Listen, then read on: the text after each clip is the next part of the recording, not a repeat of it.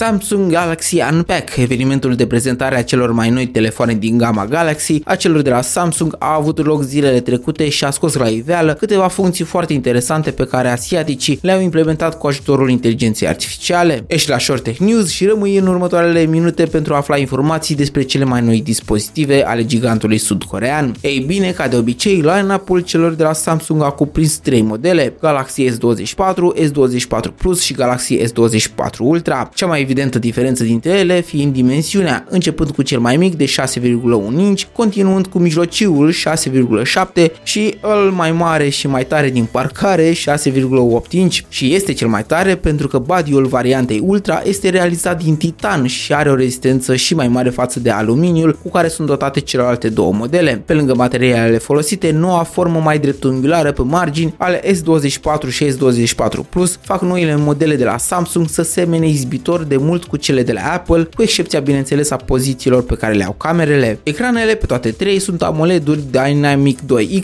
cu rezoluții QHD pe cele mai mari și Full HD Plus pe cel mic, însă toate echipate cu o luminositate de 2600 de niți și 120 de Hz rată de refresh adaptivă începând de la 1 Hz. Display-urile sunt protejate de cea mai nouă sticlă Corning Gorilla Armor, creată special pentru aceste modele. Procesor Snapdragon 8 generația 3 pe varianta Ultra și Exynos 2400 pe celelalte. Camerele au rămas cumva aceleași de anul trecut, 4 lentile pe Galaxy S24 Ultra, printre care cea principală wide de 200 de megapixel și 3 pe S24 și S24 Plus, în care a rămas de bază senzorul de 50 de megapixeli. Zoomul nu mai este de 10x optic ca anul trecut, ci a scăzut la 5x, însă camera tele a căpătat de 5 ori mai mulți pixeli.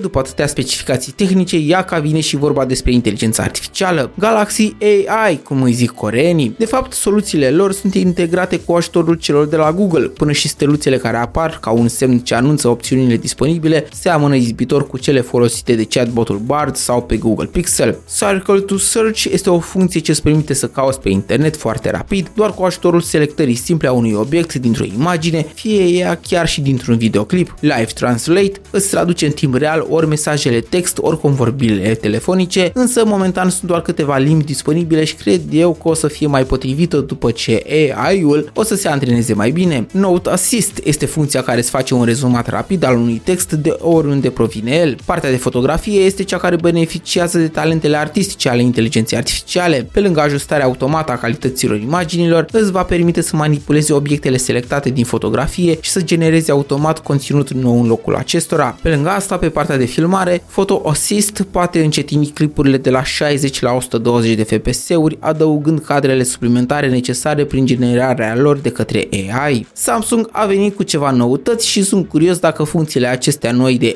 AI vor fi de ajuns pentru a convinge lumea să își facă upgrade de la modelele deja deținute. Bogdan sunt și consider la Short Tech News că poate fi un început bunicel pentru Samsung cu Galaxy AI, chiar dacă mai este ceva de polișat la ele. Îți mulțumesc de prezență și până data viitoare să fie butonare sau generare.